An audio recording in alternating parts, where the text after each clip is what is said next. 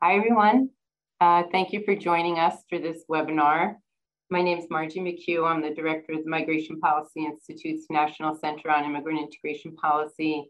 And we are just really, really pleased to see the, the breadth of, of um, organizations and institutions and actors that have joined us for this webinar today. Um, as, you, as you all know, um, having signed up for it, we, um, we're releasing today some products that, uh, that look at language access issues in the early childhood arena. And um, we, uh, uh, we just have a lot to dive into. So before we do that, uh, let me just do a few, um, talk about a few housekeeping issues. Um, as you can see up on your screen, if you have a problem accessing the webinar, please give us a call at 202-266-1929 or write to us at events at migrationpolicy.org. Um, there's no voice Q&A for this, but we really love to get your questions um, very early on um, in the webinar and throughout it. We're monitoring the whole time and it just really helps us either include answers as we're going along or um, just be able to organize ourselves for the, the Q&A portion. So we get through as many questions as possible. So please use that Q&A function throughout the webinar. Um, as you see on the screen, you can write to us at events at migrationpolicy.org or, um, or tweet us um, at migration policy or hashtag MPI discuss. So, um, so I just want to, I'll just say a, a little bit about um, the background of our center, which is pretty relevant to these language access issues and how we're going about them um, how we're organizing our work around them these days. So um, we've been in existence for about 15 years within the Migration Policy Institute, the broader Migration Policy Institute.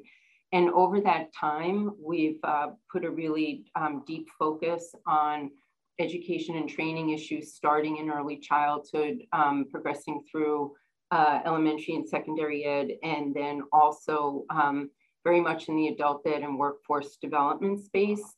Um, so basically education pipeline issues um, are, have always been a big focus for us, as has um, language access. And it's always, uh, as all of you know, who are, who are going across, um, across issue areas, um, language access is threaded across those, um, also threaded across work that we do in health and human services or social services areas more generally, and then, um, and then um, on top of that, uh, part of our work at the national level is trying to improve the governance of integration policies. So language access issues are really married both to the issue arenas that we're in, and they're also a big part of our work at the federal level, trying to improve integration policies. And that's an important theme for this webinar uh, because while we're gonna be deep into um, uh, a lot of these early childhood issues today. Um, we're also working with other, uh, coordinating a working group with other civil rights groups and um, other policy organizations at the national level, um, trying to figure out what the opportunities are under the Biden administration, particularly with regard to the president's executive order. It was the first executive order that he signed upon coming into office, uh, and it seeks to advance equity in federal programs and so a lot of what we're going to talk about today are things that, um, that we believe can also be affected by federal actions over the next several years of this administration uh, and, and very much see that executive order and the work around it as a vehicle for that. So I'm saying all that at the outset because we know all of you are going to be thinking about what you can do in your own work as you hear this information uh, but just also wanted to flag for you that this other work is underway in case it's work that you'd like to connect to um, or add your voices, your voices and your experiences to. So on to today's releases. Um, we are just really thrilled to get um, to be out there today, both with this brief, overlooked but essential language access policy, language access in early childhood programs. Uh, the three co-authors of that are going to be presenting in a moment um, related to that. And then also we're gonna have a, a quick overview of a lot of the data that's available in the fact sheets that are available for the top 25 states um, uh, uh, in terms of dual language learn numbers of dual language learners. Um, we, we work with a good number of groups and um, actors inside and outside of early childhood systems in a range of states. And many of them had said that in order to really uh, understand and drive some of the work that they want to do on these issues, that having fact sheets that gave their state data would be very helpful um, to them. And so we're, um, we're happy to have been able to provide it. I'm not sure our communications team was so happy to have to lay out 25 fact sheets. It's a really big job, um, but we're hugely grateful to them for doing it and just really thrilled to have this, um, have this work out there today as of today. So, um, so I'll just say quickly that I'm really proud to um, introduce my three colleagues who are going to be working today, uh, sorry, speaking today, um, and, uh, and who are the ones who really did um, uh, yeoman's work with getting all of this together. So Maki Park is our senior policy analyst for early education and care here at MPI, and she really um, led all of the work, uh, all of the work here um, many of you who are on the call know her. She's been with us for, we've been lucky enough to have her working with us for um, uh, almost 10 years now. And, um, and this work is, um, is work that she has uh, cared about and shepherded uh, for many years with us. Um, then I'm also um, pleased to introduce Jacob Hofstetter.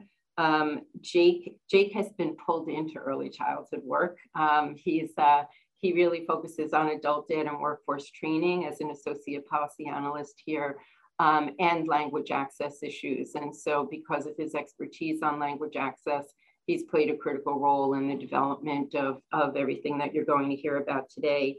And then um, I'm also delighted that Ivana Tú Nhi Giang has been able um, to break away from her studies that she's, her graduate studies that she's moved on to uh, but she was a research assistant with us over the last several years and played a critical role in uh, pulling together um, the data sheets and the reports. So we invited her back uh, to be part of the presentation today and are really pleased that she could join us. Um, so I'm going to turn it over to Maki in a second, but I just wanted to remind you all again um, to please send in your questions throughout the event um, through the uh, through the chat function or uh, or by tweeting or, or, or via email to us. We just really love to get questions in advance. Um, and any we don't get to, we promise we'll get back to you individually at the end around them. So Maki, let me throw it over to you. And again, thanks to everyone who's joined us today. Great, thank you, Margie. And yes, thanks so much to everyone for joining us for this conversation today. Um, I am going to start by just giving a quick overview of what we hope to cover in our time together. Um, I'll be giving just now a quick intro to the issue of language access in early childhood, what this means, why it matters, and kind of where we are at the moment on this issue. Uh, Jake will then be giving us an overview of what the law says, what are language access laws, how are they applicable to early childhood programs, and what does this mean? Um, Ivana will then take over and provide some data and a demographic overview of DLL families to give us just an idea of the scale of the issue, uh, she'll also provide information about these households, evidence of the barriers they face, and then give a quick tour of the state fact sheets that we're also releasing today. Um, and then I'll be back to talk about policy implications and opportunities for action um, to improve language access for DLL families. And then as Margie said, we'll open things up to you all so we can answer questions that you have to wrap up our time. Next slide, please. So yeah, I'm going to just start by framing the issue that we're here to discuss a little bit of why we think this is such an important area for us to be looking at in the early childhood field. And I wanted to start by just breaking down what we practically mean when we talk about language access in early childhood. So as Jake is going to discuss with us, successful language access in a program is when someone's ability to speak English is not a factor in determining whether or not they can access that program. So whether or not someone speaks English should not cause a differential in terms of whether they have the opportunity to hear about the program, learn about the program, enroll in the program, and ultimately participate in the program. And as you all can likely surmise from the title of our brief and have run into from your own experiences, this is far from the reality for many early childhood programs. Whether we're talking about childcare, home visiting, preschool, we know that initially many limited English proficient communities who speak a language other than English at home are often much less likely to know that a program exists and it's available to them because of a lack of outreach and communication that they can understand, provided in places where they're likely to run across that information. They're also very likely to encounter difficulties in enrolling or registering for such a program, even if they were to learn enough about it and feel comfortable making the decision to enroll. The application form may not be translated into many languages as a starting point. And then of course, there are also compounding factors alongside language that can prevent LEP and other DLL families from accessing programs at equal rates that are related but not limited to language access, including, for example, digital equity, You'll see in the data in our state data fact sheets that DLL families are less likely to have access to technology and to internet where so much information and so many forms are now located. There might also be issues related to immigration status and fears related to immigration policy. Applications that ask for information like social security numbers can of course have a chilling effect as well. And then there's the question of program relevance. So once families are enrolled, this really gets to the heart of the issue of program quality and how we define quality in the field. But if a family is enrolled in a highly rated preschool program where nonetheless no staff speak their home language, program materials and information are not translated into their home language, and there's nobody that they can meaningfully communicate with about their young child's experience, is this a high quality program for that family? And depending on your state, this issue of language access and linguistic competence may or may not be reflected in the quality rating system at a foundational level. And th these experiences also likely contribute to disparities in enrollment. Um, similarly in home visiting, which is such a relational model of program delivery, the idea of a family being served by a home visitor who does not speak their language and also has no understanding of their culture is unlikely to be able to deliver a program experience that meets their needs and builds a foundation of trust. The other point I wanted to touch on quickly too is that language access is not only an issue for families, it's also an issue for providers in the early childhood field. There are many LEP childcare providers who face significant challenges to registering formally in the childcare system and accessing subsidies and other forms of support because of language barriers. And this is such an important issue because actually we really need to be retaining and incentivizing these providers to stay in the field because they are the providers who are able to connect with families who speak their languages. So when we talk about equity in the early childhood field and equity for dual language learners, language access is so foundational to advancing this issue. It seems so basic, and yet we know that it's a heavy lift for programs and systems to really walk the walk in meeting the true intent of language access laws. Families with children who can benefit enormously from high quality services, but cannot reap those benefits if they aren't able to participate need this change to happen. Um, so I'm going to hand this over to Jake, who's going to tell us what the law tells us we should be doing on language access in early childhood. Great, thanks so much, Maki. I appreciate that. So as Maki mentioned, today I'm going to be speaking um, about the right to language access, as well as the federal civil rights requirements around providing language access, which also apply to early childhood programs. I'll walk through where this right comes from, who it applies to, as well as what are the implications for early childhood programs. And to conclude, I'll talk a little bit more about what additional regulations and rules around language access exist for the three major federal early childhood programs. So broadly speaking, Title VI of the Civil Rights Act of 1964 forbids discrimination on the basis of national origin in any federally assisted programs. Supreme Court rulings, as well as administrative regulations issued by agencies over the previous few decades, have established that not providing access to individuals to public services because they don't speak in English because they don't speak English proficiently constitutes discrimination based on national origin and thus is not allowed under the Civil Rights Act of 1964. So this, so what this means is that limited English proficient or LEP individuals have a right to meaningful access to federally assisted programs, and recipients of federal funding on the state and local level have an obligation to provide access to their services for LEP individuals. So these requirements cover state and local level recipients of federal funding, as well as those providers receiving indirect funding as well, which includes funding delivered through vouchers. So this standard of meaningful access, what does this actually mean? It means delivering accurate, timely, and effective communication at no cost to the LEP individual seeking services from a particular recipient of federal funding. Access to those services that, this also means that this is access to these services that is not unreasonably restricted, delayed, or inferior as compared to the access to the program or activities provided to those in the community or area of service who do speak English proficiently. This access is often realized through tools such as interpreting, the translation of written materials, multilingual outreach, the use of bilingual staff, and planning and evaluation processes on the part of recipients in order to ensure language access. Uh, it's also worth noting that the Clinton administration, via Executive Order 13166, extended this requirement to provide meaningful access to limited English proficient individuals to federally, both federally conducted and federally supported activities. This means that the requirement to provide language access in federally funded activities applies to both those services run directly by the federal government, such as Social Security, those administered by states, such as the Child Care and Development Child Care Development Fund programs, and those directly managed by local or nonprofit actors, such as Head Start programs. Uh, could we move to the next slide, please? So what does this mean for early childhood programs and systems across the country? So any early childhood program that receives funding through the Department of Health and Human Services or any other federal agency must provide access to their services for limited English proficient individuals, including both children and adults.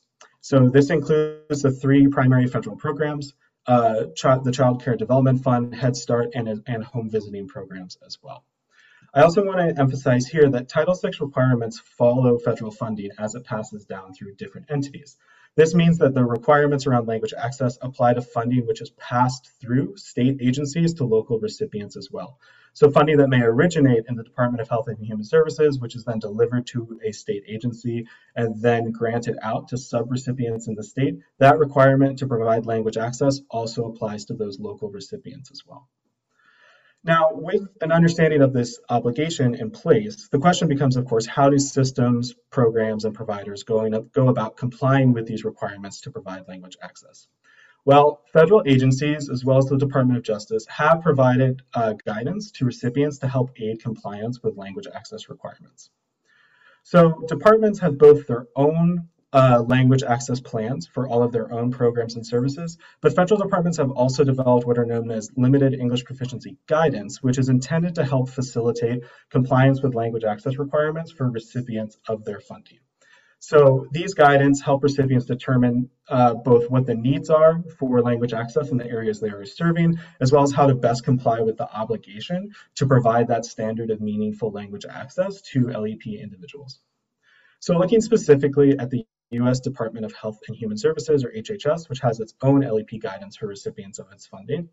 As I mentioned, this provides important information on how recipients can ensure compliance with Title VI language access requirements. Two things I want to note in particular are an assessment that it lays out known as the four-factor analysis, which is intended to help recipients of HHS funding better understand the best mix of language assistance services that they should be delivering. The four factors that this test prompts local programs to consider are the number of LEP individuals likely to be served or encountered, the frequency of that contact, the nature and importance of their services, as well as the resources available to, uh, to provide that right to language access as well. So with this assessment, recipients can better understand how what the extent of their obligations around language access will look like and how they can best comply with those. It's also worth noting that this guidance from the Department of Health and Human Services, as well as the guidance from other federal agencies, also includes practical guidance on how to ensure effective interpretation, accurate translation of written materials, how to properly train staff on language access, and also how to develop appropriate planning procedures around language access, such as development, such as the development of language access plans. On a cross-agency level, there's also a repository of information on language access on the website lep.gov, which I'll provide in the chat after my remarks, uh, which contains even more details on how to comply with language access requirements and also how to uh, effectively serve LEP individuals and programs. Uh, next slide, please. Um, so beyond these obligations that apply to all federal funding, the three primary early childhood programs on the federal level also include their own regulations related to language access. So these are based both on the specific language of the laws authorizing these programs, as well as subsequent regulations for these programs issued by uh, the Department of Health and Human Services. So CCDF programs, Head Start, and home visiting all each have their own regulations and statutory language regarding the accommodation of limited English proficient children and their families. So these are additional, more specific requirements for programs or state agencies receiving funding on how they should be conducting outreach, or serving LEP individuals. Uh, for the sake of time, I won't go into exhaustive detail on this, though I will note that we detail this uh, extensively within the brief. But for example, under CCDF regulations, state lead agencies are required to report on what strategies they are using to conduct outreach to LEP families, while under Head Start, providers have to use interpreters and translators where, where appropriate in order to accommodate and provide services to LEP individuals. That said, these requirements across the three primary federal programs outside of Head Start are quite limited. They're often, often lacking in specificity and accountability mechanisms, such as the collection of data or other forms of evidence that language access is actually occurring. And this gets into um, the final point I want to mention here, which also builds into Ivana's section, which is the extent of implementation, evaluation, and accountability around language access requirements in early childhood systems is really difficult to gauge across the diverse programs, geographies, and providers without better data and reporting on language access.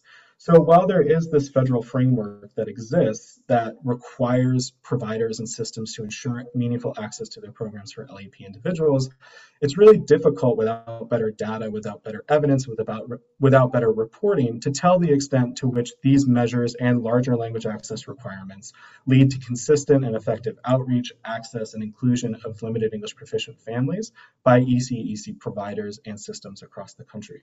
So with that in mind, I'm going to pass the uh, pass the mic over to Ivana, who's going to talk a little bit more about data and some of these barriers that we saw in our research as well. Thank you so much, Jake, and thank you, Margie and Maki and the whole team at MPI. Um, I've really worked missed working at the center uh, since starting grad school this fall, but I'm glad to be back to share some quick data points from this uh, analysis. So I will jump right into um, some high level context with national data based on um, MPI uh, MPI NCIIP's analysis of 2015 to 2019 American Community Survey data. Um, and we'll go right into the first point here. So out of all young children in the United States ages zero to five, um, one third of those children identify are identified as dual language learners. Um, and nearly half of those um, have at least one limited, limited English proficient parent, meaning that the parent self-reported um, speaking English less than very well. And um, that is 3.3 million children across the country that we are focused on for this analysis. And as we have reported in previous research in the center, um, where those families are also more likely to face multiple compounding factors um, that prevent access to uh, different federally funded programs, as Jake discussed. Um, so across three dimensions, the first one is parental educational attainment. 29% um, of DLL DLLs had at least one parent with less than a high school diploma or equivalent in formal education, compared with 9% of non-DLLs. Along the dimension of poverty levels, um, while 38% of non-DLL um, households were low income. Half of DLLs um, lived in low income households. And as far as digital access, which was a critical point of disparity and uh, vulnerability as highlighted by the COVID-19 pandemic shift to remote learning, DLLs that lived in low income houses um, with at least one LEP parent and at least one parent with less than a high school diploma or equivalent. Um, of all those children, one in four had no internet access. So um, moving on right along to the next page to, uh, regarding that demographic, that sub, those subgroups and the evidence and implications for um, their barriers to access. Um, and returning to Jake's discussion on uh, legal rights to language services, um, for these federally funded programs under uh, the same requirements by law. Um, CCDF, um, authorized by CCDBG, um, it, there's been more than 15 years of evidence showing insufficient insufficient language services. Um, that data we could trace back as far as 2006, and although it's sparse, um, the data that we were able to find pointed to um, disproportionately lower access for uh, DLL families compared to non-DLL families. Um, and here, as far as home visiting, um, for MIECHV, there's a unique emphasis on staff um, that go into the homes to do the home visits. And the data that we were able to find, although again, um, uh, less than ideal, it showed a lack of culturally uh, culturally and linguistically diverse staff um, that left immigrant background families underserved. And if they were receiving services, often not um, culturally or linguistically responsive to their particular needs. Um, and then we we look at Head Start and Early Head Start, uh, which actually provides an example um, of systematic data gathering and accountability at the federal level through the form of their program information report, PIR um, requirement, which um, actually shows us a record, a paper trail um, that Head Start has proportionately uh, served DLLs over the past several years, um, meaning that approximately one third of those enrolled um, are DLLs, matching the approximately one third of DLLs across the United States. Um, so that uh, is shown proportionality uh, that other programs could look toward. And then at the state level, um, there are public pre-K programs wherein data collection and requirements are at the discretion of each state. Um, even though uh, only 31 of those states actually reported the number of DLLs uh, in their programs, um, more were required to do so. Um, and then of those, only eight were serving DLLs proportionally compared to the respective uh, state demographic profile. And we had um, amazing research assistance uh, from our former intern Stephanie to help us with that analysis. So moving right along into um, the implications of linguistic diversity. So um, here we're looking at the top 10 languages other uh, than English as a share of households that speak languages other than English in the home. Um, I would like to draw your attention in particular to this part of the uh, chart at the end, um, which represents languages number 11 and beyond that re represent one fourth of all DLL households speaking dozens of other languages that could not be listed here on this chart that are just as granular and even more granular than the languages that are shown uh, representing approximately 1% of the population population. Um, so that's 1.9 million children um, speaking languages that um, are even more diverse than uh, the top 10 in the country. So, um, and at the state and local levels, these less commonly spoken languages can represent even sig more significant portions of the population, considering um, how communities gather geographically based on cultural and linguistic factors. Um, so of course, this raises, raises the challenge of how to um, target services uh, more effectively at all levels of government um, when the uh, linguistic diversity uh, increases at the granular, granular levels. So um, on that note, um, I will move right into um, a walkthrough of our state data fact sheets um, because of the levels of uh, increased super diversity uh, of languages that we've talked about. So um, as mentioned today, we have published um, data fact sheets for the top 25 states um, based on immigrant population. And I thought I would walk through Massachusetts, um, given that that's my home base right now.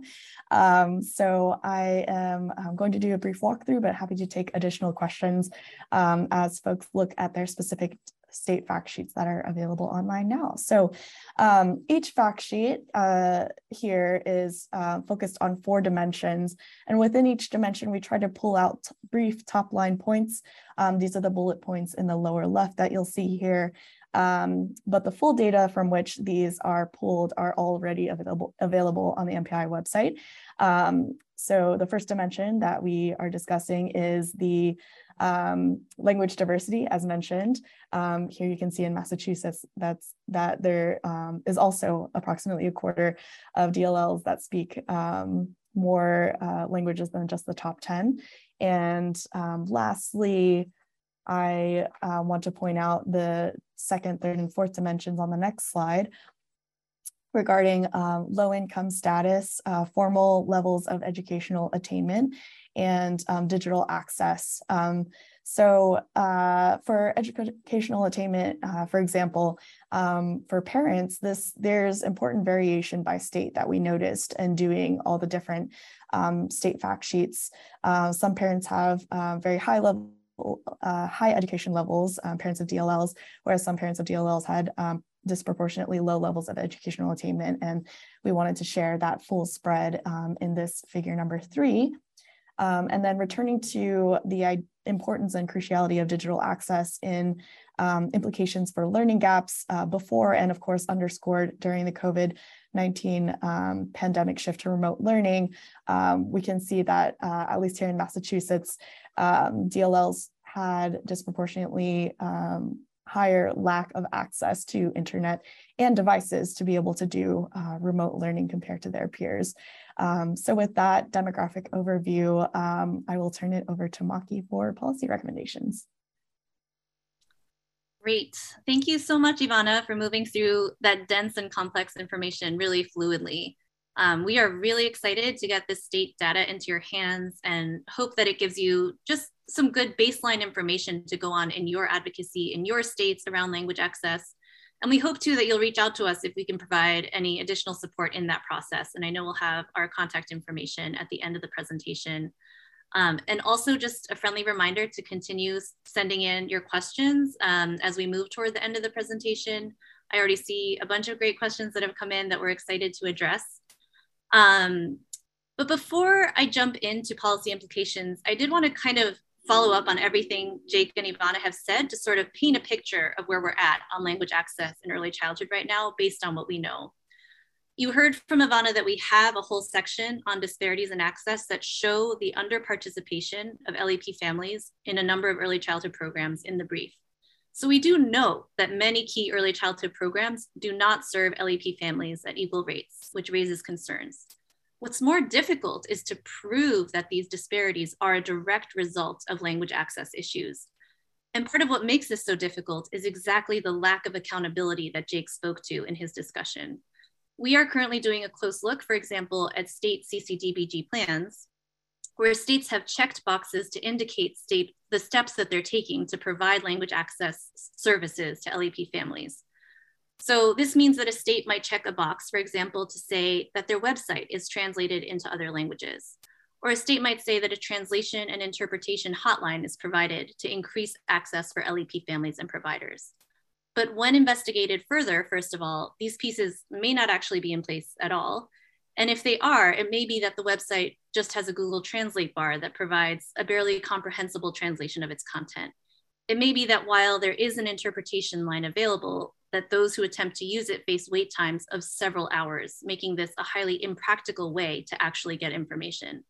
And this really is the kind of thing that we've been hearing from our partners at the state level. And beyond language access practices, we also know that many programs fail to collect data about home languages spoken and English proficiency of the families they serve.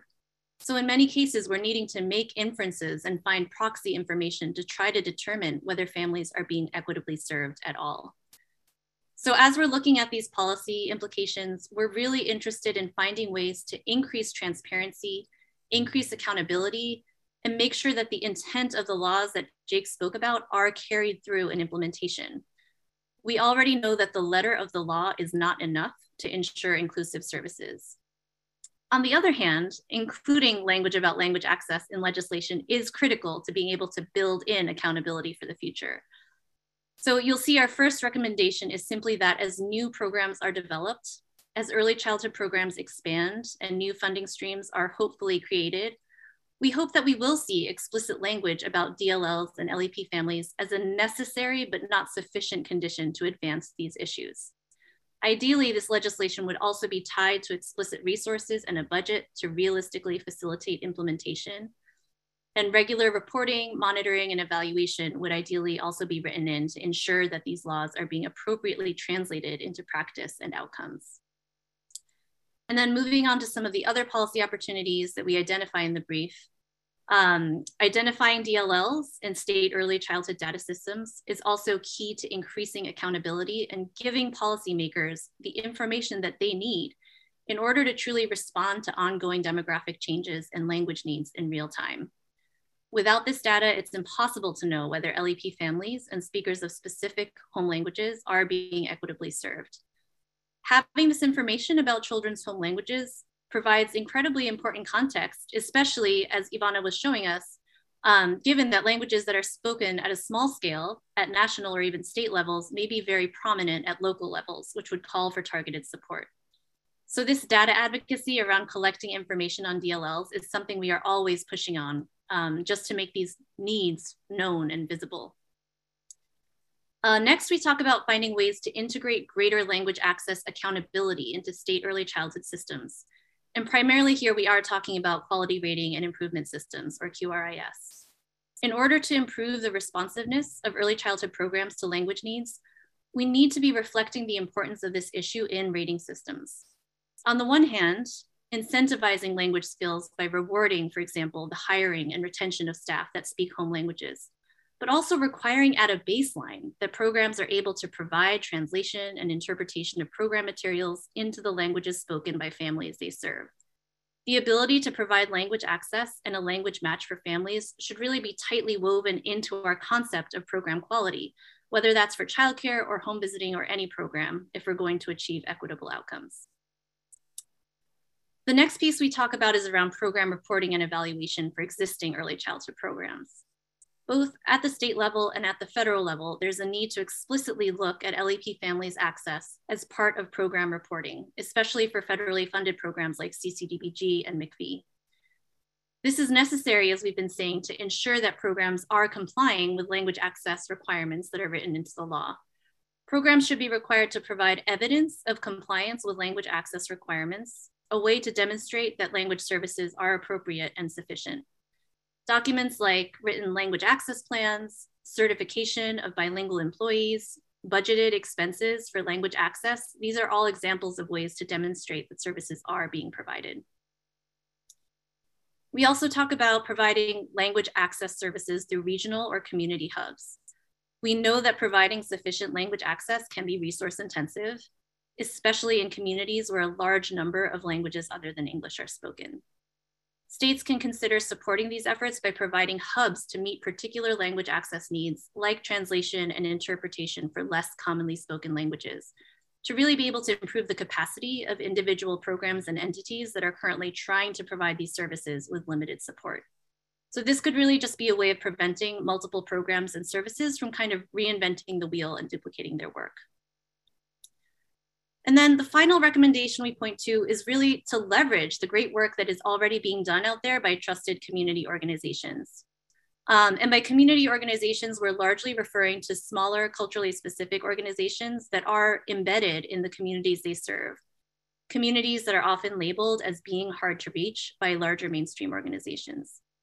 These are places that are staffed by folks who have deep and trusting relationships with families, who understand their cultural context, and who speak their home languages.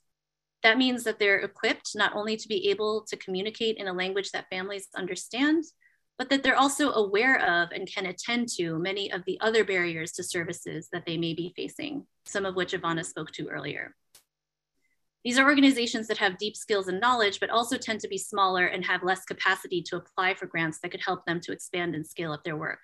So again, just placing a value on the skill set and resources that organizations like this bring to the table, lifting up the importance of language access, and funding this work and partnering with those that are able to bridge between institutions and families who can benefit from services that they currently are not accessing. And I am going to stop there so that we have plenty of time for questions. Um, and Margie, I'll hand this back over to you. Thanks, Maki. Um, so I'm thinking just seeing some of the questions that um, I might say one or two things off the top. Um, and then, um, and then Maki, I think I'll, um, I'll uh, pitch a few um, questions to you right, right afterwards. So I just want to, I guess, clarify that, you know, having having worked for many years at the state and local level um, on these issues, the question of funding um, to provide language access service um, and well, of course, it's a big part of our work now at MPI too, just trying to um, to help states and localities in particular um, with thinking about their strategies um, around those issues. And I think I think it's safe for me to paraphrase the opinion of the the, the orientation of the federal government, um, which is that when it comes to civil rights laws, they're you know like basically they're not going to pay you more as you run your service not to discriminate people based on their race or their ethnicity or their national origin. And um, and so that's why there's not you know like it's a it's it's a civil rights issue. And so um, it's just a bedrock piece of law that you may not do that and you and individuals um, or organizations you know can bring lawsuits or bring complaints to the offices of civil rights within agencies um, if an individual is not able to get um, equitable access to a service um, based on uh, based on um, uh, the lack of appropriate um, not just translation and interpretation services at the front end, you know, telling you about a service, uh, because what's the good of telling you about a service in your language if you can't access the service because of the language it's given in? So, you know, it gets pretty, um, it gets pretty uh, complicated pretty quickly um, for states and localities and for individual programs to figure out how to do this. And, um, and so one of the things that um, uh, that states and localities have done in a lot of cases is pass their own laws um, regarding the provision of language access services just to um, cover cover their own roles and their own services and often to build capacity in their systems to address language access issues across both federal, you know, the pass through money from the federal down to the state, down to localities. So um, Jake might be, Jake, why don't you put into the chat, you know, we recently, um, somewhat recently published, um, published a report on a bunch of the strategies um, uh, and elements that um, states and localities have put into their laws to support um, language access provision in services in their states. And I'll just throw out a few examples that those of you who are writing in about cost issues um, might want to, you know, might want to ask more explicit questions about.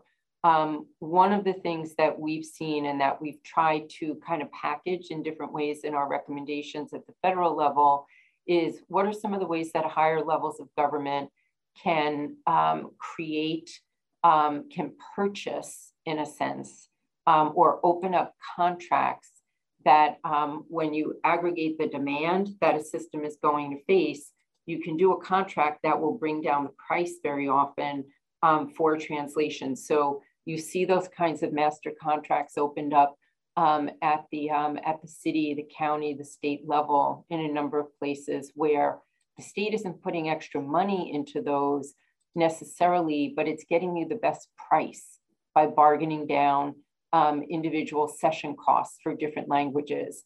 And that's one of the best ways that we've seen uh, for being able to get languages, some of the um, some of the very low incidence languages um, actually covered at a very reasonable rate um, because you can get it at a better rate under master contracts that are going to bring a lot of business um, to a particular translation service.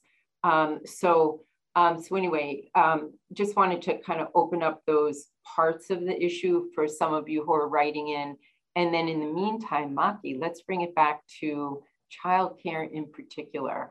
Um, there are a few questions that um, have been raised uh, um, that I'm going to uh, just send your way now. Um, one is um, what has our research found um, in terms of language access potentially being different in certain early learning settings, for example, family childcare compared to others.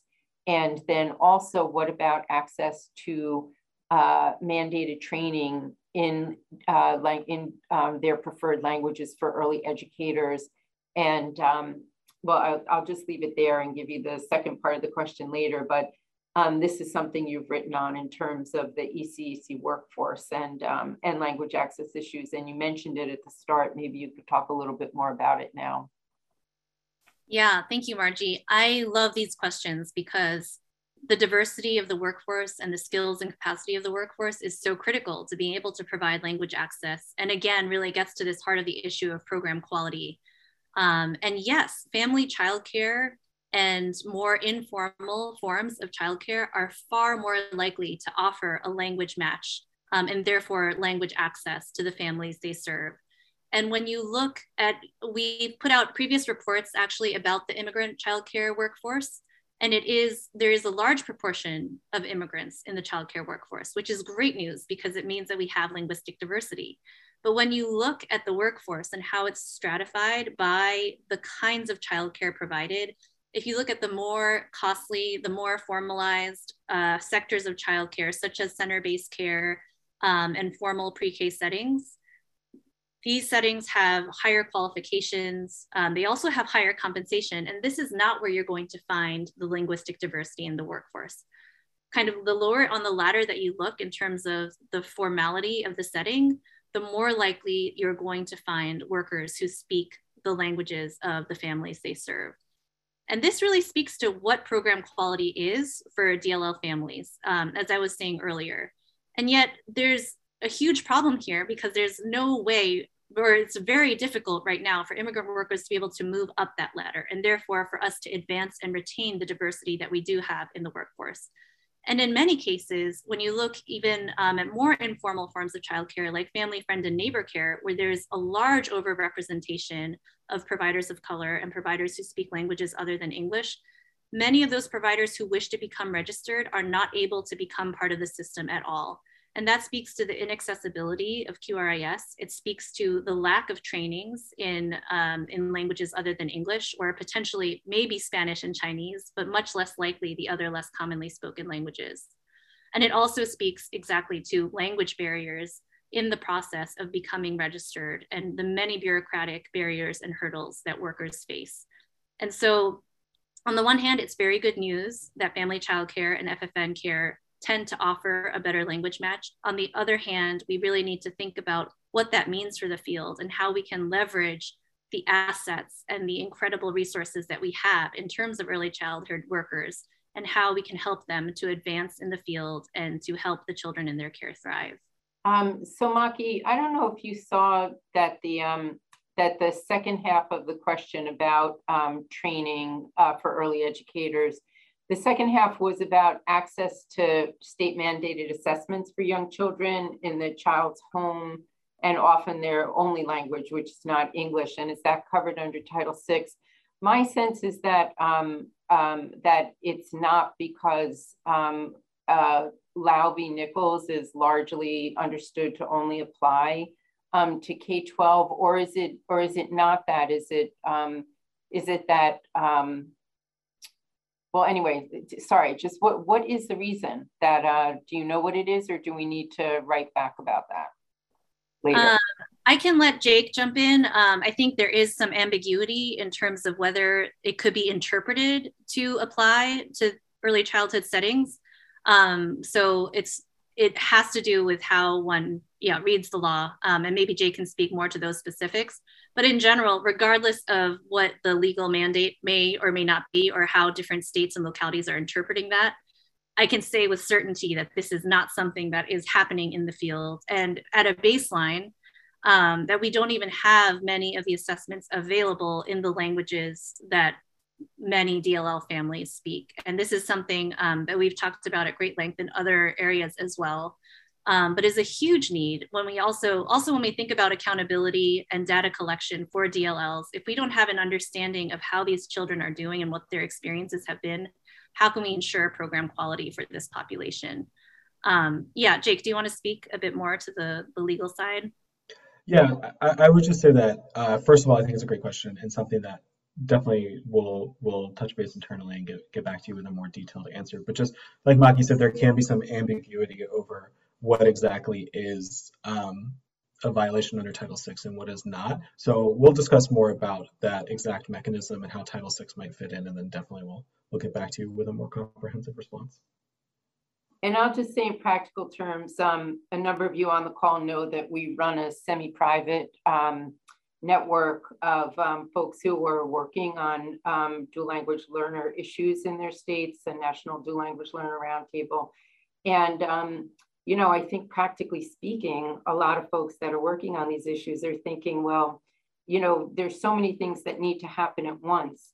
If you were going to start to do assessments of children or, you know, in any number of programs, um, if you were um, if you were going to um, uh, be trying to um, capture more information about home language and how it's used, um, by the child and and um, and the like. You need to have a workforce that could actually do that. You need to have data systems um, that could um, capture that information. You need to have the assessments, et cetera, et cetera. And so a number of the um, initiatives that we see that are, are pretty promising are things like legislation that, um, that was recently passed in California for the identification of dual language learners.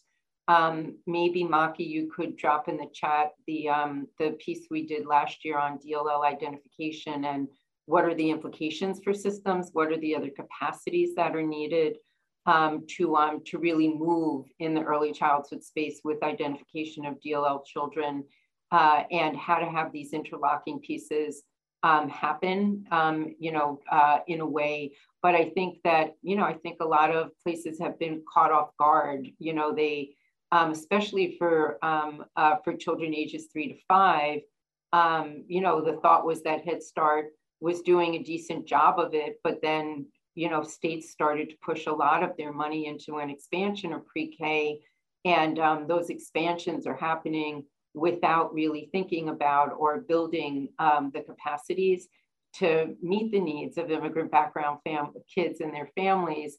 And yet, if you look at all the data that's there in the data sheets, you know, um, if you're trying to target these services to low income families um, and families that face economic insecurity, you know, the key data points are usually living in poverty, um, parents with less than a high school diploma or equivalent. Uh, and then, you know, it goes through the four or five data points that um, the top line data points that we've got in those um, data sheets for you, kind of any sort of targeting, um, uh, you know, really leads you to this population and that we really haven't built the workforce um, uh, to be able to, um, to work with these, um, to work effective, to, well, to identify, to make them visible within systems and to be able to work effectively with them. And so anyway, so along those lines, I would just say that's why we have a very big focus on DLL identification and we're happy to share more. And I really have sympathy for a few people who are in big state agencies who are written in to say, clearly we need this data, um, but it is a huge, uh, huge effort to start adding new data points and systems and um, you may not like my answer to, um, you know, how do we make this a priority and what would that look like? But under Build Back Better, um, uh, a major piece of, of the um, Build Back Better law that wasn't passed as part of the, um, the budget deal just a few months ago um, uh, was the, were the child care provisions within it. And some of you may know that dual language learner children were called out as a priority population within that. And so if that law comes back around, or if that piece of the law that didn't um, that didn't move forward as part of the big budget um, budget deal, um, when that comes back, I would say, you know, keeping your eye on the fact that that law, in a sense, assumes that DLLs will need to be identified. Um, you know that that's that that certainly will be a giant step forward um, in trying to more um, kind of appropriately address the needs of, of, those, of those children and families and sort of force some of the capacity building that, you know, over the last 50 years, K-12 has built, um, you know, built it very quickly in some places. And, and then as immigration went from sort of a five state issue to a 45 state issue over the last 30 years or so, that, that building has been happening um, all over the, um, you know, in many states and localities that are newer destinations for, um, um for immigrants. Um, so, um, so just returning, um, uh, just returning to, um, to some of the questions. Um, uh, one of them um, had to do with OCR complaints. Jake, um, are we aware of uh, recent OCR complaints? Uh, where can people find out more about that? So maybe if you could just review again um, what OCR complaints are, how they can be filed, and um, where folks can find information about um, about different cases that have been brought would be great. Yeah, absolutely. Um, so if so, one of the um, so this gets very uh, complicated very quickly, but one of the difficult pieces of language access is that um, unless there's proof of intentional discrimination, on the part of the recipient of federal funding, there's no actually right to file a lawsuit. So one of the main avenues, if there's not intentional discrimination against LEP individuals, is to use an administrative complaint process, which is a civil rights complaint process that goes through different agencies, offices of civil rights, where those offices of civil rights take in complaints, review them, um, then invest, potentially investigate them, and will generally work with the recipient to bring them back into compliance around partic whatever particular civil rights issue that would be, language access in this case. Um, so uh, I can provide uh, some links that I, I dropped in a chat, but I actually think it was a private chat. So I'll, I'll share it out with everyone where you can see different examples of these resolutions of these cases. Um, so I can share both those related to K-12 systems as well as those related to uh, from the Department of Health and Human Services. Um, I share though not share those also because I think they provide really interesting looks into what are some of the violations of the right to language access that have been investigated by these different agency OCRs. What do they look like? What are the types of things that providers need to do to be coming into compliance? So these complaints are not just um, they're not just there to, to provide like negative examples, they also provide some constructive information on what are the types of things that providers can do to be in compliance with um, with language access requirements under Title VI of the Civil Rights Act as well. So I will share that in the chat uh, right now. Um, so Maki, I'll just um, combine um, two questions here for you. One had to do with what are some federal and state resources that are available for translating materials for child care centers. Um, and I don't know if that's sort of like a CCR&R um, question, but also um, can you speak a little more to the barriers that um, linguistically diverse childcare providers face when trying to open um, or you know become a more formal um, childcare site? in addition to just having training in accessible languages, what other what else could state governments be doing to make those opportunities more accessible? Yeah, thanks, Margie. Um, unfortunately, I feel like the latter question about barriers is easier to answer than um, the um, the resources that are available. But I can I can address the one and try and get to the other. Um, so yeah, when it comes to the barriers for um, an LEP provider to formalize their childcare and open, for example, a childcare center, um, there are really barriers across kind of the whole spectrum of experience on the one hand, like beginning to even know that if, if you're an informal provider, that there are subsidies available to you, um, that might not be information that reaches a lot of people, um, that this is something that's possible for them to do, might not be information that they received. So information and outreach about the process and about the possibility is, is one point and just getting access to that knowledge. The technology barriers that Ivana spoke to are also huge. Um, a lot of the information and application materials, as well as guidelines um, and some of the regulations that one needs to know about in, in order to embark on this process, a lot of that is to be found on the internet. And that's not something that many people have access to in many cases. And then once you begin in the process, the whole kind of spectrum of the experience of QRIS implementation is also unfortunately fairly normative um, in the way that it's run. So if we think about, if you're familiar with, for example, the ECERS scale, which rates the environment that you're planning on opening a childcare center in, um, this often does not account for cultural difference in the kinds of envir environments where childcare might be provided. The CLASS tool, which um, measures the quality of uh, caregiver-child interaction, also has a lot of culturally normative pieces built in, such as sustained eye contact, which might not be appropriate um, in certain cultures. So yeah, it's a kind of across the, the gamut.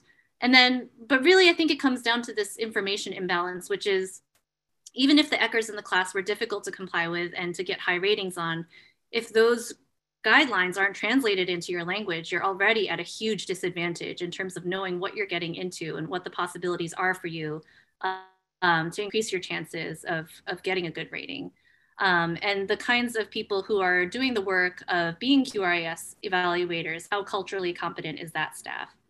Um, and then also to the question of resources, but also uh, just trying to address this issue of you know what states can be doing to make this opportunity more um, accessible really goes back to our um, conversation about partnering with culturally specific organizations. There are amazing organizations like Candelen in Arizona, LaRed in Minnesota, um, similar organizations, I'm sure, across states that are really doing this resource intensive and skill based work of walking alongside LEP providers to make sure that they can get the skills um, and go through the processes they need in order to become licensed. Um, from in a broader scale, I know Head Start also has quite a few um, resources, both in terms of guidelines and ideas about how to make programs more culturally and linguistically accessible, as well as some resources, um, which I can share. Looks like we're running out of time, so maybe not in the chat, but follow up with as well. Right, I think we um, may need to um, uh, just um, follow up with folks with a, a, you know, an email with a few additional um, resources that have both been suggested in the chat um, and also that we might want to include. Um, I think I'll just respond to two things quickly. One was a question about any technology innovations um, that might support language access in EC systems. Um, I would, you know, we, um, uh, in, I, I, guess this is another thing we can send out, but, you know, there's a big discourse about, um, for example, um, uh, putting, putting more information, making more uh, information available um, via cell phone for families, since that's a very, the, the most common type of technology that's available uh, for many immigrant families and um, doing that in languages that they understand. Also, we saw a lot during COVID where um, different uh, city offices, for example, that were trying to get out COVID information, um, rather than trying to do it sort of with a paper translation or expecting that people would find information online, they would simply advertise that they were going to do a, a sort of like a, um, a briefing call you know, or just a call in that would be in many, many different languages, just different phone numbers to call in and get the information in a language that, um, that um, individuals would choose,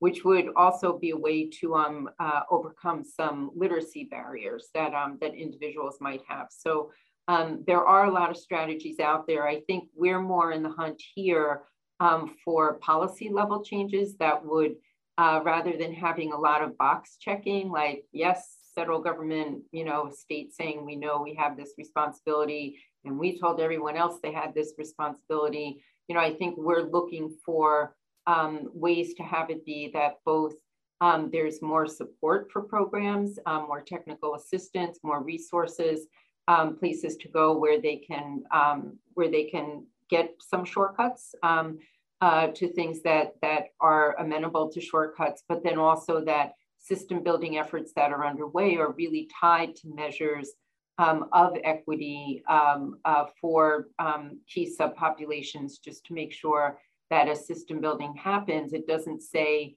we can't get to that issue right now. You know, we've heard that for 10 or 15, 20 years now. You know, really now is the time to, um, uh, to not be looking past these issues um, any longer, especially with equity issues on the table, um, that this is obviously a key equity issue for a key population that um, does experience inequitable access and is a key priority for services given the profiles of families. Um, so anyway, with that, thank you so much to all of you for joining us. And um, we look forward to staying in touch and um, answering any questions that we didn't get to. We'll get back to you individually thanks again for all the important work all of you are engaged in. And um, we're happy to be more in touch with you about it if you think we can be any help. Thanks again and take care.